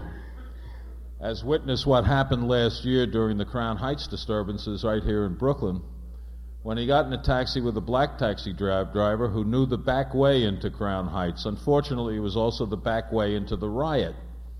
Jimmy was taken out of the taxi cab, beaten and stripped, and standing there in his underwear in the middle of a place with not a policeman in sight.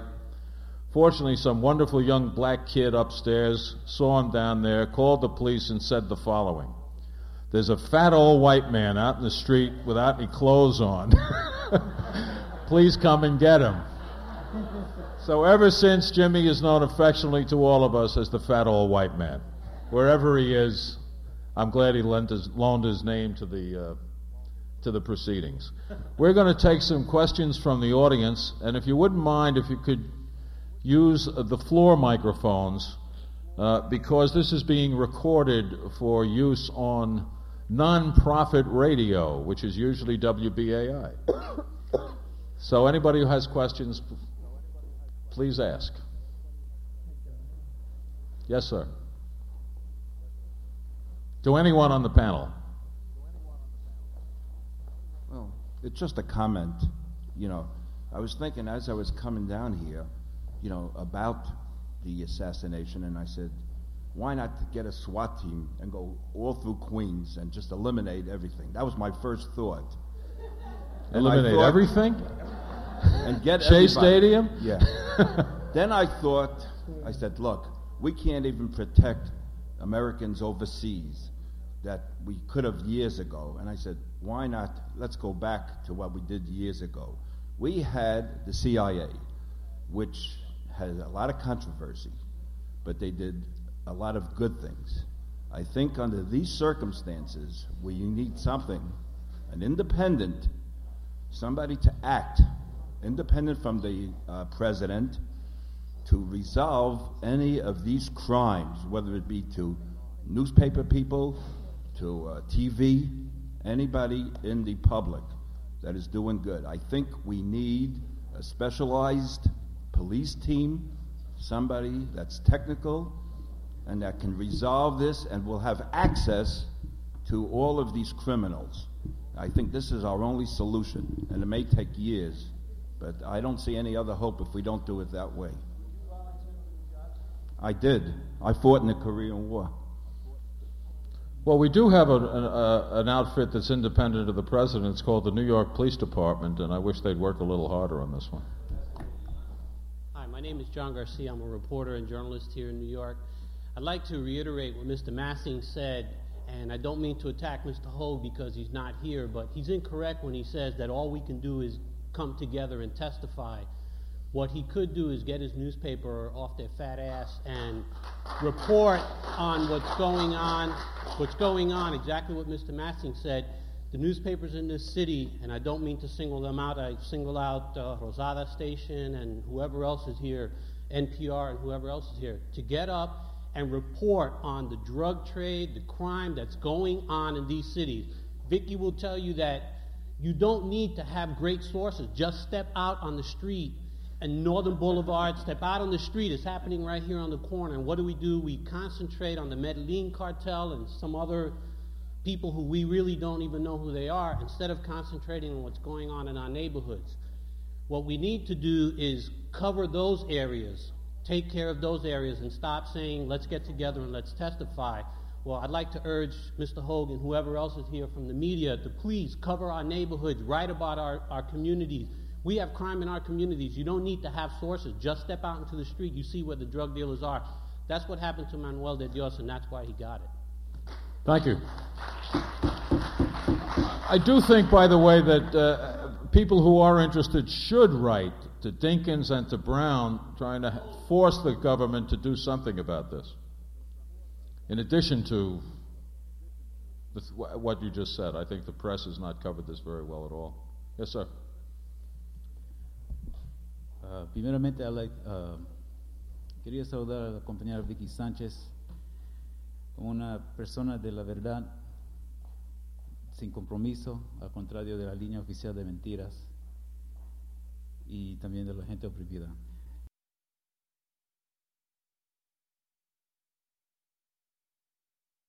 off their fat ass and report on what's going on, what's going on, exactly what Mr. Massing said. The newspapers in this city, and I don't mean to single them out, I single out uh, Rosado Station and whoever else is here, NPR and whoever else is here, to get up and report on the drug trade, the crime that's going on in these cities. Vicky will tell you that you don't need to have great sources. Just step out on the street and Northern Boulevard, step out on the street. It's happening right here on the corner. And what do we do? We concentrate on the Medellin cartel and some other people who we really don't even know who they are instead of concentrating on what's going on in our neighborhoods. What we need to do is cover those areas, take care of those areas, and stop saying, let's get together and let's testify. Well, I'd like to urge Mr. Hogan, whoever else is here from the media, to please cover our neighborhoods, write about our, our communities. We have crime in our communities. You don't need to have sources. Just step out into the street. You see where the drug dealers are. That's what happened to Manuel de Dios, and that's why he got it. Thank you. I do think, by the way, that uh, people who are interested should write to Dinkins and to Brown, trying to force the government to do something about this. In addition to th- what you just said, I think the press has not covered this very well at all. Yes, sir. Uh, primeramente, I'd like, uh, quería saludar a la compañera Vicky Sánchez una persona de la verdad, sin compromiso, al contrario de la línea oficial de mentiras y también de la gente oprimida. In English, I just want to say that I was saluting uh, Vicky Sanchez for being an uncompro- uncompromising person for the truth and uh, on con- contrary to the official line of the of lies that's been coming out lately. And uh, my question would be more like, if Manuel de Dios was still around, um, how would he have reported on the L.A. rebellion? Um, and uh, also, in the middle of what's going on in Peru right now with the the assassination of uh, and massacre of uh, Peruvian political prisoners and the assassination of Chaneta Lavera, how would he report on the um, on on the, what's going on in Peru also?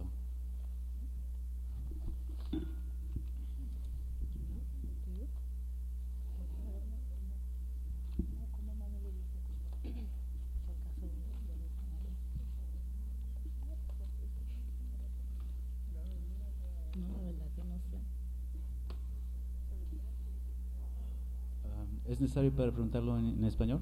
No, no, no, Oh, no, solamente es difícil, este, eh, eh, it's hard to say how Manuel would have covered the story. Manuel is not here, but um, um, in his style and, and the way that we worked at El Diario, um, Manuel would have brought LA home. Manuel would have been writing about not can LA happen here, but LA is about to happen here, and what are we going to do about it? Are we prepared for it? Manuel would be writing, uh, would be criticizing, you know, from Dinkins up and down, in terms of um, what's happening in the city right now with our youth and, and all of the stuff that is contributing to what many people believe um, will be LA and New York sometime this summer.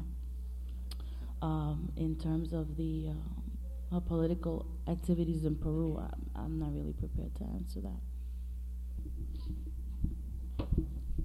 Le quisiera agregar a usted que si Manuel estuviese en este momento, diría, como me dijo una persona que llamó para darme las condolencias,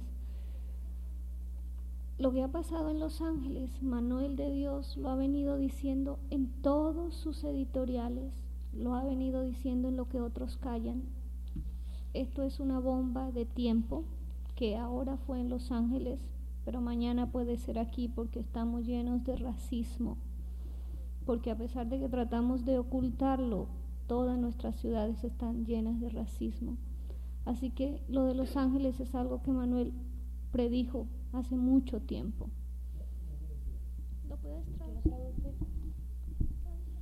And um, Vicky said that what Manuel would be saying about LA is that he, he, he actually said, and he would be uh, bragging about the fact that he predicted LA because for many years he's been talking about the time bomb that is about to explode in many of our cities, and he believe and he believed that it was all due to the rampant race, racism that exists um, in our communities and um, throughout the country. Well, it's easier to speak to the question about LA since Manuel's first concern was always here, what's happening in our country. And um, I think, too, that he would have spoken about Los Angeles with a sense of outrage that we have about his death. Is something that people only see what's going to pieces in this country when it explodes. But Manuel would have said, our youth are all exploding. The riot is every day. The riot is in the schools. It's not just when you see it on your TV screen over dinner. And he would have, the news from Manuel had to be interpreted, events had to be interpreted, but they always came back to the fundamental issues of injustice. And he would have asked, why do you have to see it writ so large? before you see it? I believe that with his experience with the police, uh, Manuel would have known what to expect from the police, but he would be criticizing what the jury did in the case because he knows, and we should know, what the police enforcement is, is all about. And uh, the, he would be discussing the reason why the case was switched from Los Angeles to some place, some place out of Los Angeles, because whoever was responsible for the changes know that the perspective of those jurors in terms of the cops uh, was different uh, than what would the jurors from Los Angeles have about uh, uh police. Uh, incidentally, um, anybody who would like to help in the process of continuing Cambio uh, should see Vicky Sanchez after this meeting. And if you have money to pledge or help or of any kind, uh, just see her, and she would gladly accept such help. Yes, ma'am. Um, my name is Maria Hinojosa, and I am with NPR, and the story is going to be on tomorrow night, finally. Um, this is a very complex case, and I think I want to pick up on, just to make a very brief comment, um, regarding the, the situation with Los Angeles that I was commenting to Vicky. So many news media kind of went into a panic when Los Angeles occurred because they realized that they didn't have any reporters of color out there. And so therefore they had to scramble up and find out find wherever their reporters of color were and get them to LA. And it, to me it was a fundamental it sort of crystallized the whole problem. It's because we don't have those voices everywhere that we cannot hear the stories that need to be heard from those places. And fundamentally, with the situation with Manuel de Dios, I feel like, and, and as Vicky was saying, Jackson Heights is like another, another country as far as the New York Times is concerned, or many of the other newspapers here. And it's because they don't have reporters from those communities who understand those communities, who are part, an integral part of those communities, reporting for them, that a story like Manuel de Dioses gets dropped. Because they don't have the reporter who can go in there and talk to the people and be one of, be one of them without kind of standing out like, oh, here comes the reporter, and everybody disappears, so as to not answer any questions. So I think, along with the very needed pressure that all of you here as writers and, and activists, etc., can have by calling the police, by calling the news media over, even if it's a call a day, it has a tremendous impact. This is something that if the people really begin to feel the pressure, that it's a thorn in their side, they will be forced to move on it. And I can't help but but keep the the um, the voice of, of Vicky saying, "What if this had been somebody else? What if this had been a white man who was killed and who was doing his job? What would be the difference? And I think we have to think about that in the context of being the other in a city where we are all now the other or we are all one. I think that's true. Certainly, the, the newspapers are not reflecting the city that is. They're reflecting either the city that used to be or the city they wish it was, but they're not reflecting the city as it is, which is a much more interesting, rich, vibrant city than they than the one that's reported upon. I, I wish there were more, not just minority uh, journalists, but I wish more Anglos would learn Spanish, that there were more Asians covering this place, that people look up one morning and there's 75,000 Haitians on the Brooklyn Bridge and they say, Where the hell did these guys all come from? And they don't know what it is. One day they look up and two thirds of the cab drivers are from Pakistan and they don't know when they arrived.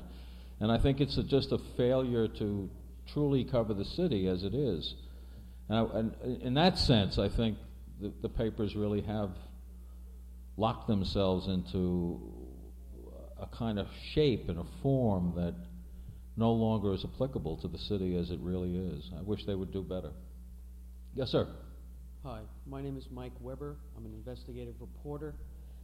Um, when Don Bolles died in 1976, the way investigative reporters dealt with it is to develop a project that went out to Arizona with reporters from a multitude of newspapers, not just from Arizona, but from around the country, to take up the work of Don Bolles. A non white journalist has died, and that thought drops like a stone. It's time that people begin to think about how to develop ways to push the media in this city and the media in the country to take up the work of journalists who are killed. Because if a killer knows that when one is killed, 10 more takes his place or her place, then there will be no more killings. Thank you.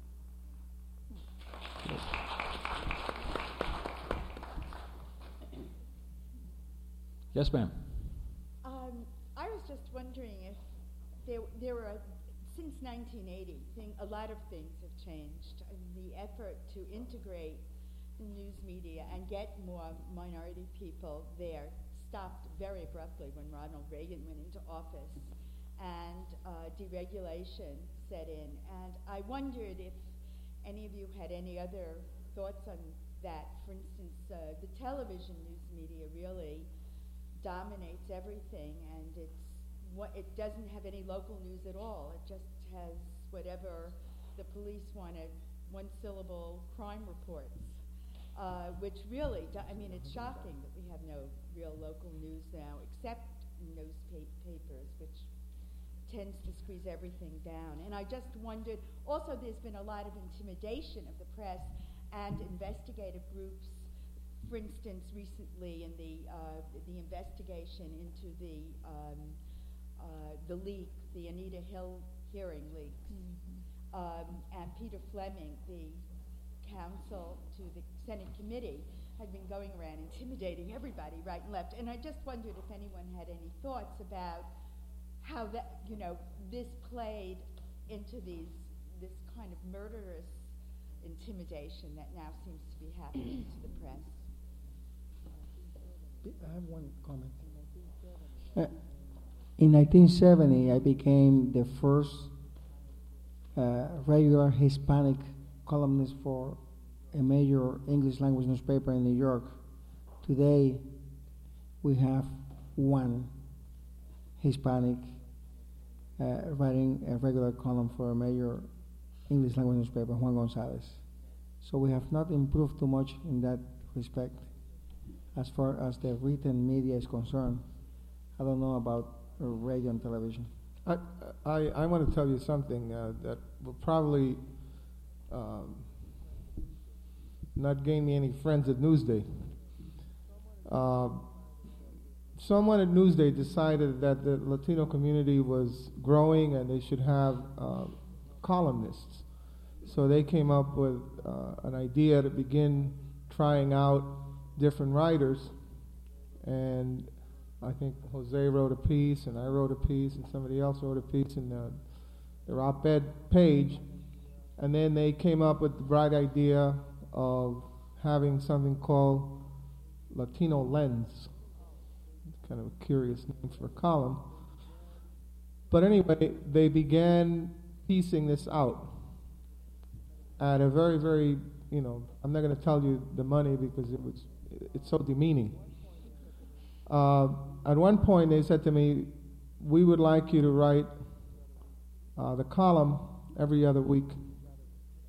And I said, "Fine, but you got to, you know, pay me to do this because as much as I love doing it, you're not paying me."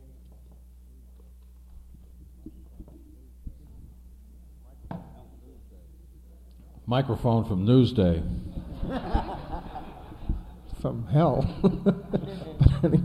but anyway, I said, you first you have to pay more money. First, second, you have to give me more space, and third, you have to, you know, provide uh, you know, a, a, another name for this because it sounds ridiculous to me. And uh, they said, well, should we deal with you or should we deal with your agent? And I said, deal with my agent.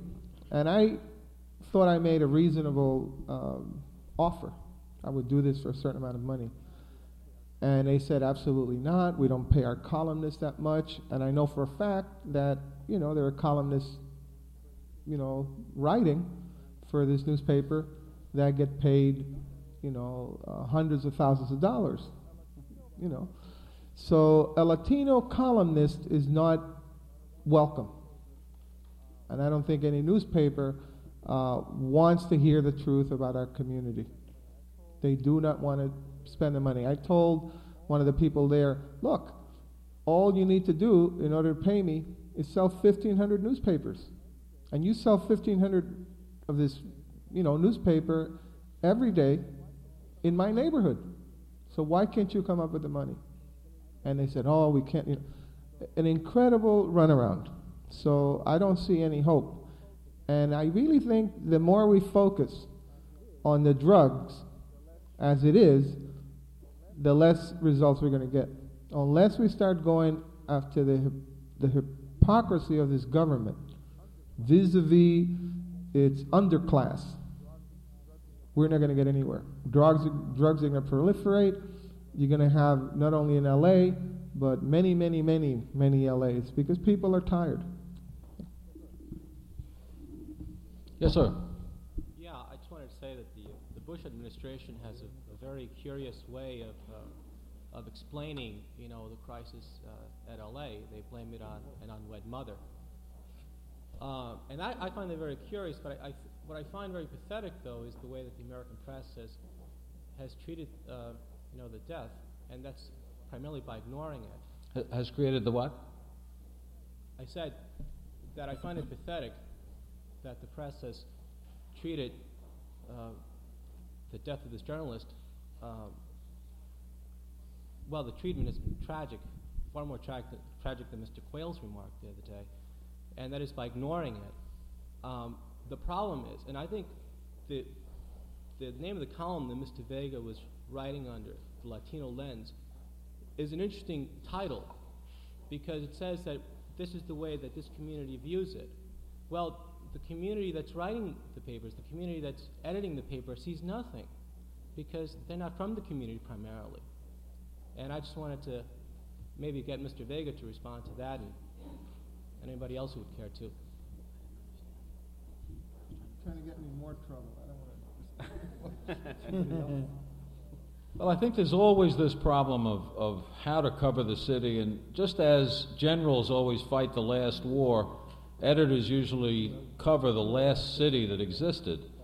If you look at the newspapers at the turn of the century, they did not know how to cover the Eastern European Jews. They certainly never got around to it, covering the Italian Amer- Italians and the Italian Americans uh, because they didn't see them. It was exactly that question of the other that Mary Gordon speaks, speaks about.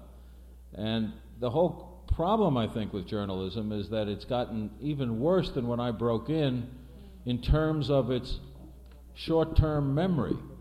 It's almost all present tense now. There's no sense of the past, there's no sense of how things got that way, there's no interest in learning it. And one reason is that you have the first generation of editors who grew up with television, the first generation of reporters who grew up with television. They've been shaped and fashioned by television, which is a kind of electronic sushi that has to be consumed immediately and then is gone. I think that question of what journalism has to become if it's going to have any kind of role in the future of the city is crucial. I don't think it's particularly germane to what Manuel de Dios was doing, except in the sense that he was in the alternative press that still does not have enough honor in this city.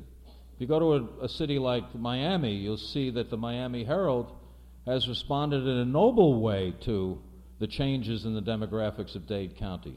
They have a very strong newspaper, Spanish language version of their own newspaper now called El Herald, uh, that often has more advertising than the main paper, and that is so such a good newspaper that the crazy right wing Cuban exiles are trying to burn it to the ground.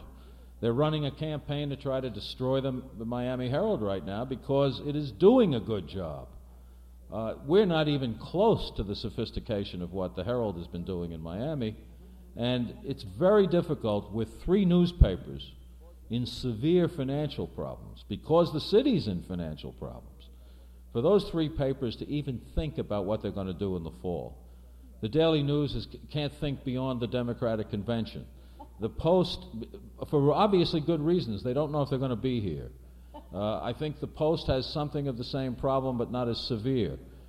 Uh, Newsday has to worry about whether or not the Los Angeles Times, which is itself in a lot of trouble, will eventually pull the plug on its New York edi- edition. If that happens, then there's no hope at all. We'll be totally impoverished. We'll be a one newspaper town in which there'll be more reporters in Washington covering the White House than there will be in Queens.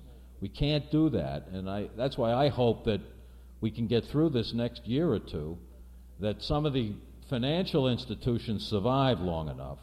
A lot of the question of whether the Post or the News will survive has much more to do with whether Macy's survives than whether or not they hire a good columnist of some kind. It's going to be about the financial future of this city. If we turn into another tundra like Detroit, uh, then the newspapers are all going to go down with it and nobody will even miss them. It'll be such a horror.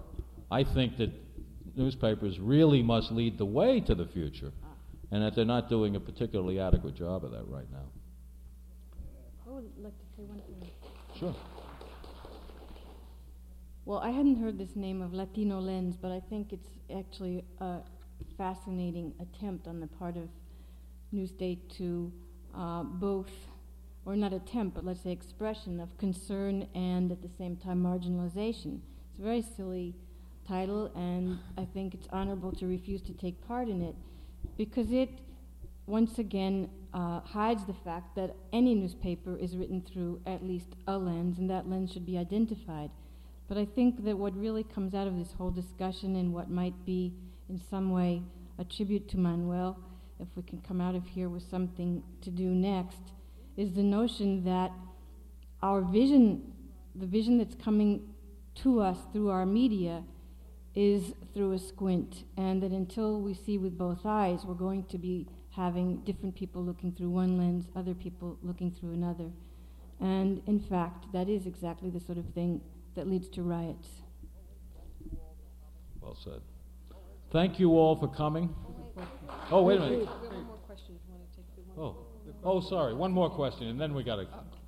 Then they throw us out. Hi, I live in Jackson Heights, and where a residential area is, it's beautiful. There's still trees and gardens, but the traffic area is terrible. Every night you can see on every corner, like on Roosevelt Avenue, young men, pregnant young women, young girls selling drugs. And when once I went to the community meeting where they said police department will be there from our street district, I mentioned that, and he says, "Really? When you see that, please call us and reporter will go there." I said, "I'm sorry, officer. I'm telling you that this is very obvious. They are offering me. I just passed by, and all I never saw you enough there. And if I see enough people in the car, police car, they just pass by." And he kept insisting. But strange, we always check on that. Please do that. That's why we're here, citizens and neighborhood people, to call us and so on. After the meeting, I pressed the police officer, say, it looks like we didn't have communication. I'm telling you, it's very obvious. It's every night, and I never see you there. He says, well, for one, I have to tell you the truth. What can you do? There are two little drug dealers. You take them to police, wherever, and then they be released. So it doesn't even pay to do that, to take them they're very quickly released after they've been taken. So it looks like the two small dealers are nuisance and doesn't pay to do anything about them, and the two big dealers, and Mr. Vega says, are too profitable for the country, and we're in a mess. The country will get rid of the, of the drugs only if the whole society, the masses, take action, not little by little. But the masses can be taken only, uh, take this action if the leadership are encouraging us and helping us in doing that. And if Bush would, instead of saying over there, over here, over there, and down there, says over here we have problem, and if he, the leadership, is the most important thing, and only if the government and leadership teach us how and help us, only then we can get rid of the drugs. And I have a small question. about the killing of uh, Manuel de Rios, I wasn't here from the beginning. Was he killed just in the rage, as with uh, King, uh, Mr. King in uh, Los Angeles, or they were ordered to be uh, to kill him or something? Anybody knows that? Well, it was an obviously very professional job of killing. So it was like. So it was not uh, two people arguing over a parking spot, which is our run of, run of the mill murder in New York. This was obviously a planned uh, killing. Somebody who knew his habit, knew his movements, went in, did it, and left. Uh, it was obviously a professional job. Who did it, nobody quite can figure out so far.